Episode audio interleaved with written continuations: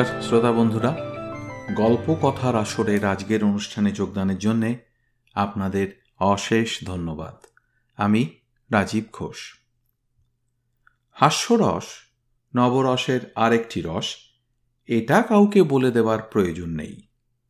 আমাদের এই গল্প কথার আসরে হাস্যরসের প্রচুর আনাগোনা হয়েছে। বহু গুণী সাহিত্যিকের সাহিত্যের মণিকণা আমরা পেশ করেছি আপনাদের কাছে। যেগুলির মূল রসই ছিল হাস্যরস। মানুষকে প্রাণ খোলা হাসিতে ভরিয়ে তোলা সহজ নয়, সবাই পারেন না। আর যাঁরা পারেন, তাদের মধ্যে অন্যতম অগ্রগণ্য হলেন শিবরাম চক্রবর্তী। আজ পাঠ করব তাঁরই এক হাস্যরস সমৃদ্ধ গল্প, হর্ষবর্ধনের অক্কালাভ গল্পটি প্রথম প্রকাশিত হয় উনিশশো সাতান্ন সালে। তারপর অনেকবারই পুনঃপ্রকাশিত হয়েছে। যাক, তাহলে আর কথা না বাড়িয়ে পাঠ শুরু করি। শিবরাম চক্রবর্তীর হর্ষবর্ধনের অক্কালাভ।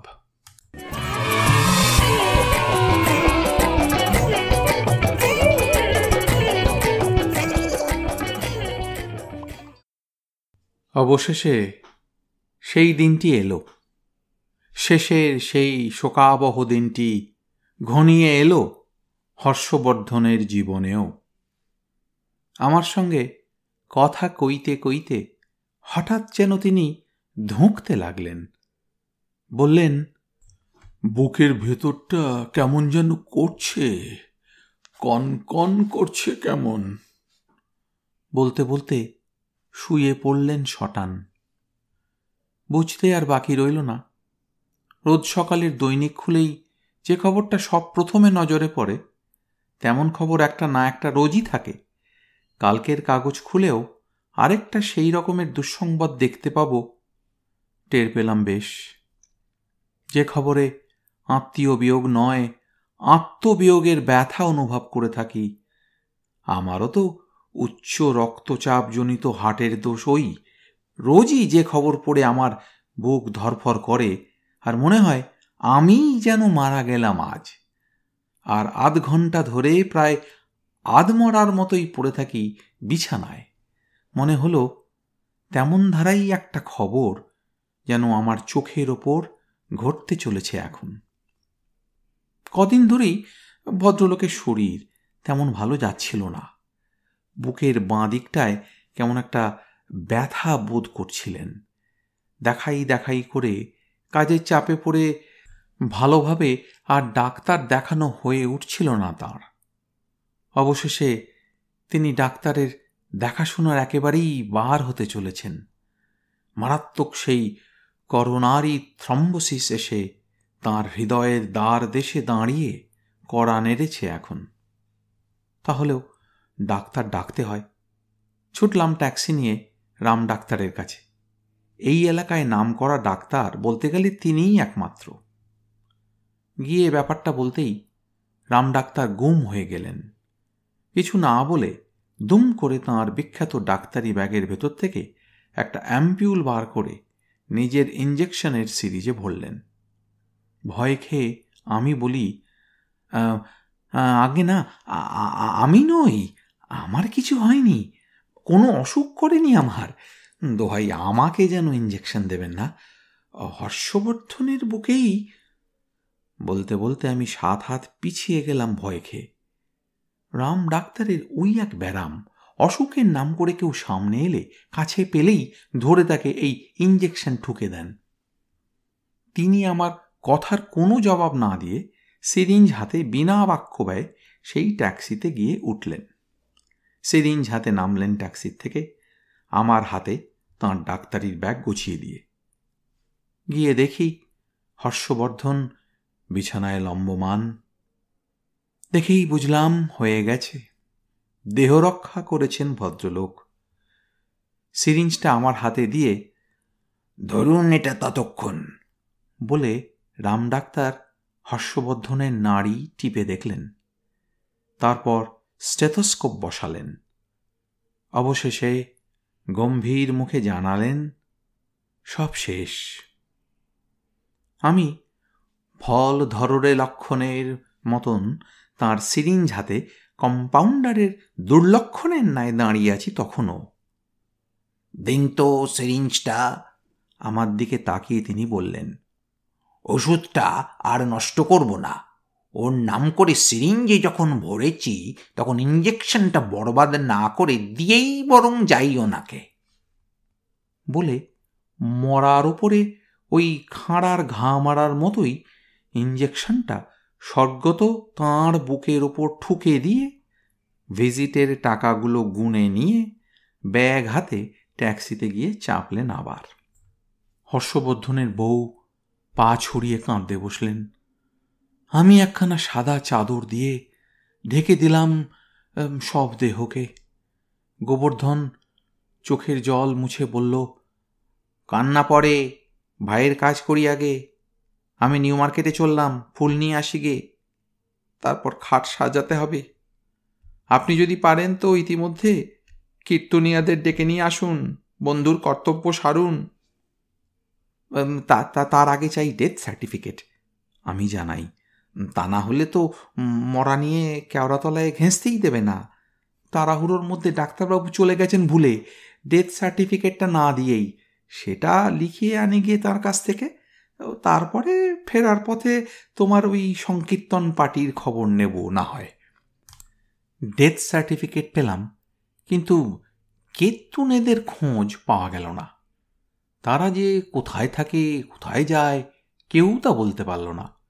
শুধু এইটুকু জানা গেল যে আজকাল নাকি তাদের ঘোর চাহিদা। ঘৃত দুগ্ধপুষ্ট মনস্বী যত বড় লোকেদের মরক যেন লেগেই আছে চারধারে এখন। ডেথ সার্টিফিকেট হাতে, দরজাতে পা ঠেকাতেই চমকে উঠতে হলো। বাড়িতে পা দিতেই যাঁর ক্রন্দনধ্বনি কানে আসছিল, তিনি আর্তনাদ করে উঠছেন যে অকস্মাৎ। ঢুকে দেখলাম হর্ষবর্ধনের স্ত্রীও নিষ্প্রাণ নিস্পন্দ শটান। সতীসাধ্যী সহমরণে গেলেন বলে তাঁর পায়ে হাত ঠেকিয়ে নমস্কার করে নাকের গোড়ায় হাতটা ঠেকাতেই, ওমা, নিঃশ্বাস পড়ছে যে বেশ, অজ্ঞান হয়ে গেছেন মাত্র। মুখে চোখে জলের ঝাপটা দিতেই নড়ে চড়ে উঠে বসলেন তিনি। হঠাৎ অমন করে চেঁচিয়ে উঠলেন যে, হয়েছিল কি? আমি জিজ্ঞেস করি। তিনি ভীতি, বিহ্বল নেত্রে বিগত হর্ষবর্ধনের দিকে অঙ্গুলে নির্দেশ করে বললেন, নড়ছিল যেন মনে হলো, বলে নিজের আশঙ্কাটা ব্যক্ত না করে পারলেন না। শনিবারের বারবেলায় গত হলেন দানোয়ে পায়নি তো ভূত প্রেত কিছু হননি তো। প্রেত জনি প্রাপ্ত হয়েছেন কিনা শুধুচ্ছেন? তা কি করে হয়? ওর মতন দানব্রত পুণ্যাত্মা লোক শটান স্বর্গে চলে গেছেন। উনি তো ভূত হবেন না। না কোনো ভূত ওর দেহে ভর করতে পারবে। বলে মুখে সাহস দিই বটে, কিন্তু সত্যি বলতে আমার বুক কেঁপে ওঠে। রাম নাম করুন, তাহলেই আর কোনো ভয় নেই কো আমার শ্বশুর ঠাকুরের নাম যে করি কি করে? তিনি বলেন, আপনি করুন বরঞ্চ। আমাকে আর করতে হবে না রাম নাম। আমার নামের মধ্যেই স্বয়ং রাম আছেন। তারপর আমার হাতে সাক্ষাৎ ওই রাম ডাক্তারের সার্টিফিকেট। এই দেখুন, ভূত আমার কাছে ঘেঁষবে না। দেখতে দেখতে হর্ষবর্ধন নড়ে চড়ে উঠে বসলেন বিছানার উপর। খানিক্ষণ যেন অবাক হয়ে তাকিয়ে রইলেন চারদিকে। তারপর নিজেকে চিমটি কেটে দেখলেন বার কয়েক। ন বেঁচেই আছি বটে। বলে তারপর শুধলেন আমাদের শিবরামবাবু। আপনি অমন গোমরা মুখে দাঁড়িয়ে কিসের জন্যে? গিন্নি তোমার চোখে জল কেন গো? কারও কোনো বাক্য স্ফূর্তি না দেখে আপন মনেই যেন শুধলেন আবার। কি হয়েছিল আমার? প্রশ্নটা আমার উদ্দেশ্যে নিক্ষিপ্ত মনে করে আমি তাকে পাল্টা জিজ্ঞাসা করলাম আপনিই তো বলবেন আপনার কি হয়েছিল? কিছুই হয়নি। তিনি জানালেন তখন একটা ভারী বিচ্ছিরি দুঃস্বপ্ন দেখছিলাম যেন। এই রকমটাই মনে হচ্ছে এখন। কিছুই হয়নি তাহলে। আপনি কিছু আর ভাববেন না। কর্তাকে গরম গরম এক কাপ কফি করে দিন তো বললাম আমি শ্রীমতীকে। উনি দু কাপ কফি করে নিয়ে এলেন আমার জন্যেও এক কাপ ওই সঙ্গে। কফির পেয়ালা নিঃশেষ করে তিনি বললেন আপনার হাতের কাগজটা কি দেখি তো? কাগজখানা হস্তগত করে নাড়াচাড়া করলেন খানিক্ষণ তারপর বললেন ডাক্তারদের প্রেসক্রিপশনের মাথামুন্ডু কিছু যদি বোঝা যায়। কম্পাউন্ডাররাই বুঝতে পারে কেবল। ইতিমধ্যে গোবরা কয়েক তোড়া ফুল নিয়ে এসে হাজির। এত ফুল কিসের জন্য রে? ব্যাপার কি আজ? অবাক হয়ে শুধিয়েছেন তিনি। হে হে আজ যে আপনাদের বিয়ের তারিখ? তা একদম মনে নেই আপনার। সে কারণে আমার কথায় গোবর্ধন ভায়া ফুল কিনে আনতে গিয়েছিল বাজারে। নতুন ফুলসজ্জার দিন না আজ আপনার? বিয়ের তারিখ বুঝি আজ? তাই নাকি? একেবারেই মনে ছিল না আমার। বলে আপন মনেই যেন তিনি গজরান। মনেও থাকে না তারিখটা। রাখতেও চাইনে মনে করে। বিয়ের তারিখ তো নয়, আমার তারিখ, অপমৃত্যুর দিন আমার। আমি একবার বক্র কটাক্ষে শ্রীমতী হর্ষবর্ধিনীর দিকে তাকাই। তিনি কিছু বলেন না। তাঁর ভারিক্ষী মুখ যেন আরও ভারী হয়ে উঠছে দেখা যায়। হর্ষবর্ধন রাম ডাক্তারের সার্টিফিকেটখানা গোবরার হাতে দিয়ে বললেন যা তো গোবরা রাম ডাক্তারের এই প্রেসক্রিপশনটা নিয়ে সামনের ডিসপেন্সারির কম্পাউন্ডার বাবুকে দে গিয়ে যেন এই ওষুধটা চটপট বানিয়ে দেন দয়া করে। গোবর্ধন বেরিয়ে গেলে আমার দিকে ফিরলেন তিনি। ঘুমিয়ে ঘুমিয়ে অদ্ভুত এক স্বপ্ন দেখলাম মশাই। বলব স্বপ্নটা আপনাকে এক সময় আপনি গল্প লিখতে পারবেন তার থেকে। কিন্তু স্বপ্ন দেখে আমি তেমন অবাক হয়নি মশাই। স্বপ্ন আমি প্রায়ই দেখি, ঘুমলেই স্বপ্ন দেখতে হয়। কিন্তু এই অবেলায় হঠাৎ এমন ঘুমিয়ে পড়লাম কেন? এমন তো ঘুমোই না, তাই ভেবেই আমি অবাক হচ্ছি আরও ঘুমের আবার বেলা অবেলা আছে নাকি? ঘুমের তরফে সাফাই গাইতে হয় আমায়। সব সময় হচ্ছে ঘুমের সময়। তারপরে রাতের বেলা তো বটেই। মানে যখন ইচ্ছে ঘুমন। আরে আমি তো সময় পেলেই একটুখানি ঘুমিয়ে নিই মশাই। অসময়ে ঘুমোই আবার। ঘুমোতে তো আর ট্যাক্সও লাগে না। বলতে বলতে গোবর্ধন একটা শিশি হাতে ফিরে এলো। এই মিক্সচারটা বানিয়ে দিল কম্পাউন্ডার তিন ঘণ্টা বাদ বাদ খাবে। এক দাগ খেয়ে ফেলো চট করে এক্ষুনি। হর্ষবর্ধন এক দাগ গিলে যেন একটু চাঙ্গা বোধ করলেন। বাহ! বেড়ে ওষুধ দিয়েছে তো। খেতে না খেতেই বেশ সুস্থ বোধ করছি। থাক, প্রেসক্রিপশনটা আমার কাছে। বলে গোবর্ধনের হাত থেকে সেই ডেথ সার্টিফিকেটখানা নিয়ে নিজের বালিশের তলায় গুঁজে রাখলেন তিনি।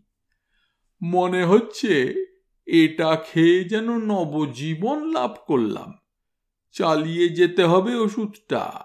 রাম ডাক্তারের দাওয়াই বাবা ডাকলে সারা দেয়।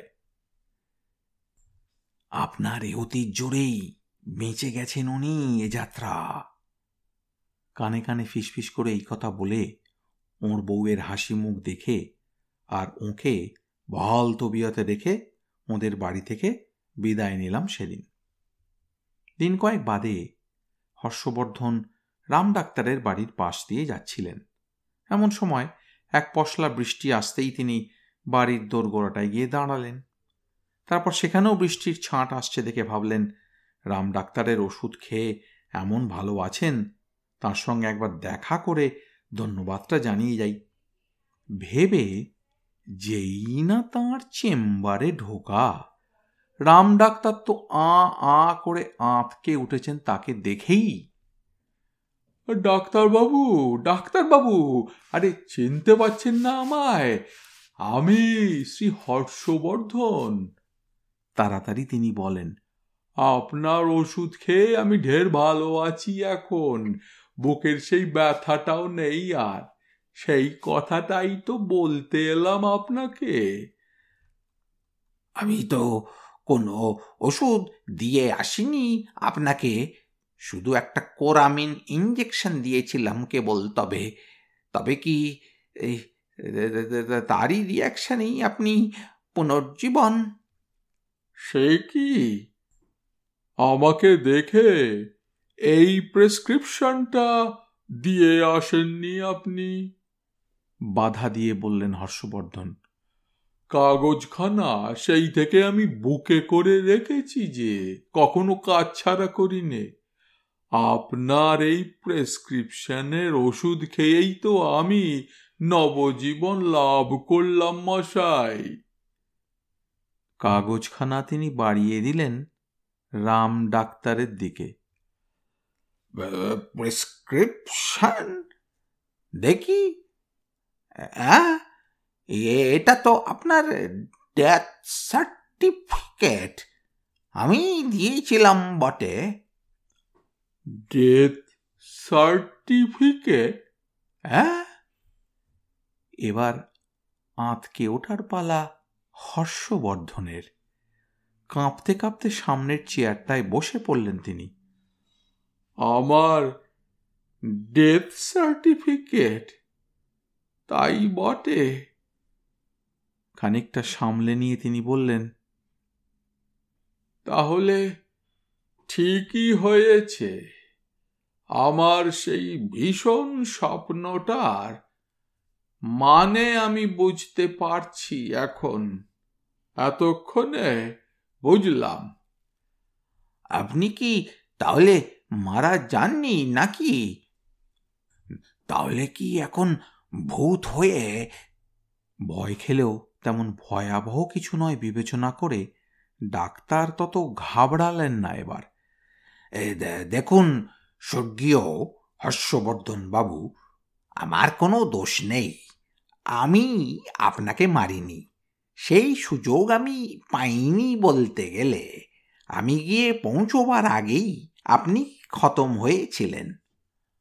না না, আপনার কোনো দোষ দিচ্ছি নে।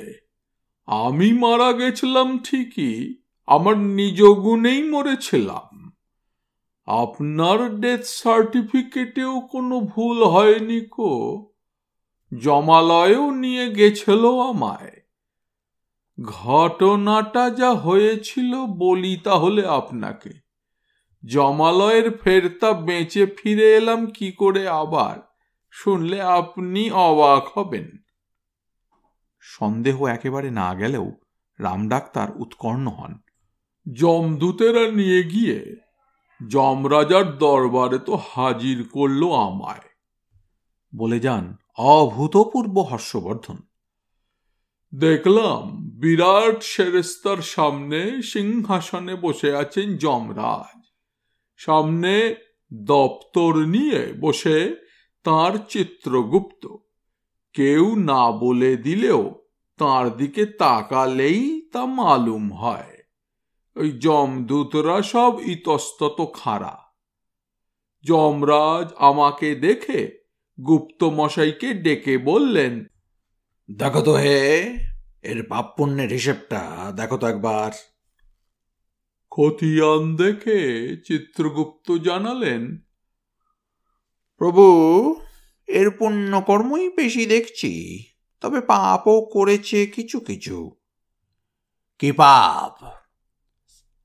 আগে ভেজালের কারবার। ভারতখণ্ডের বেশিরভাগ লোকই যা করছে আজকাল। কিসে ভেজাল দিত লোকটা? কাঠের ভেজাল। প্রভু, কাঠ কি কোনো খাবার জিনিস না ওষুধপত্র যে তাতে আমি ভেজাল দিতে যাব প্রতিবাদ না করে পারলাম না আমি। কাঠ কি কেটে খায় কখনো? না কাঠে কেউ ভেজাল দিতে যায়? কাঠের আবার ভেজাল হয় নাকি? কিন্তু হয়েছে। চিত্রগুপ্ত বললেন লোকটা দামি সেগুন কাঠ বলে বাজে বেগুন কাঠের ভেজাল চালাতো। আপনি অবাক করলেন গুপ্ত মশাই আমি বললাম তখন পাট গাছ থেকে যেমন ধান হয়ে থাকে সেই রকম কথাটাই বলছেন না আপনি? বেগুন গাছের থেকে কাঠ হয় নাকি আবার?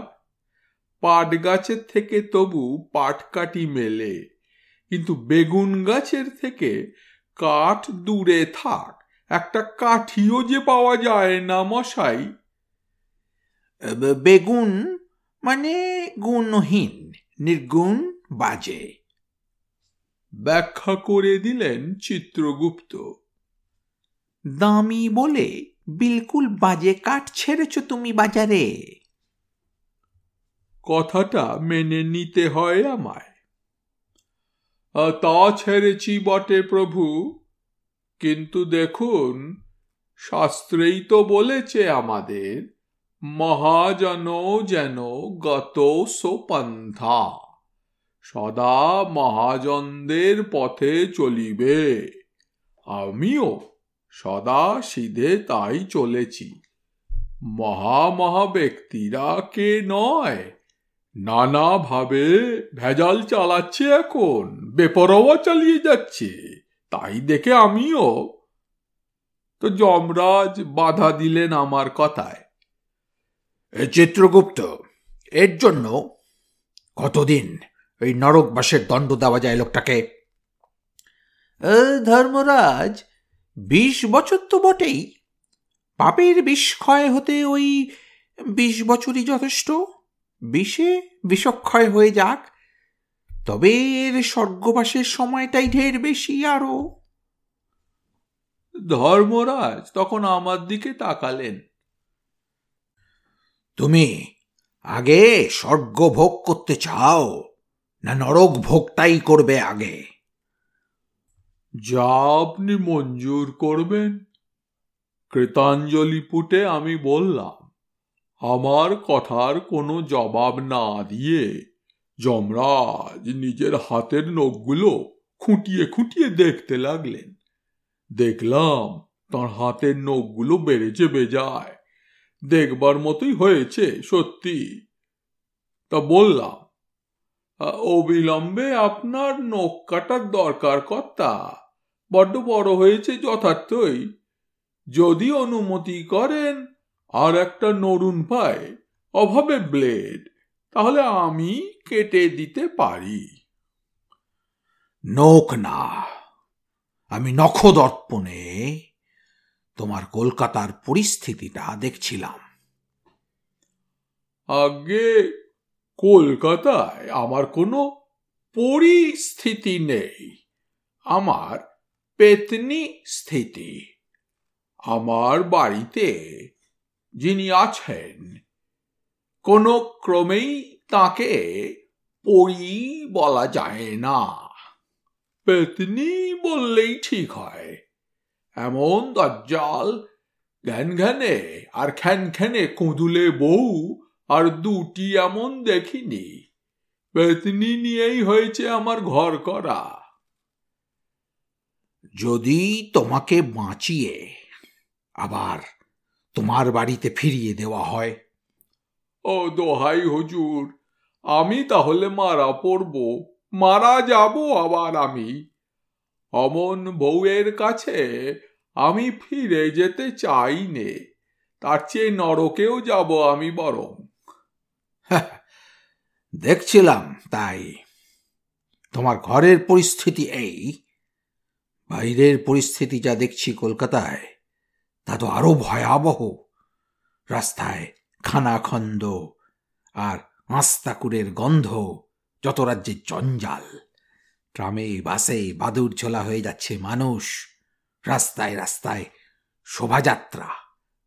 আপিসে আপিসে ঘেরাও চালে কাঁকড় তেলে গিয়ে ভেজাল চিনিতে বালি বালিতে গঙ্গা মাটি দুধে জল।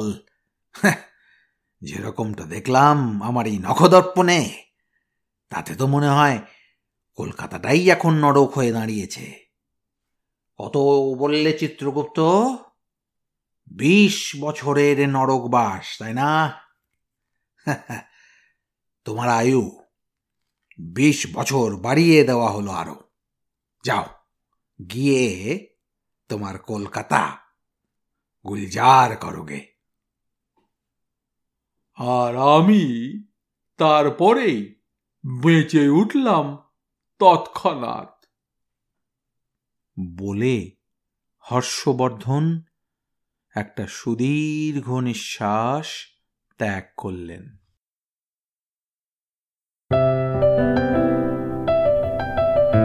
আপনাদের মতামত আমাদের জানাতে ভুলবেন না কিন্তু, শ্রোতা বন্ধুরা।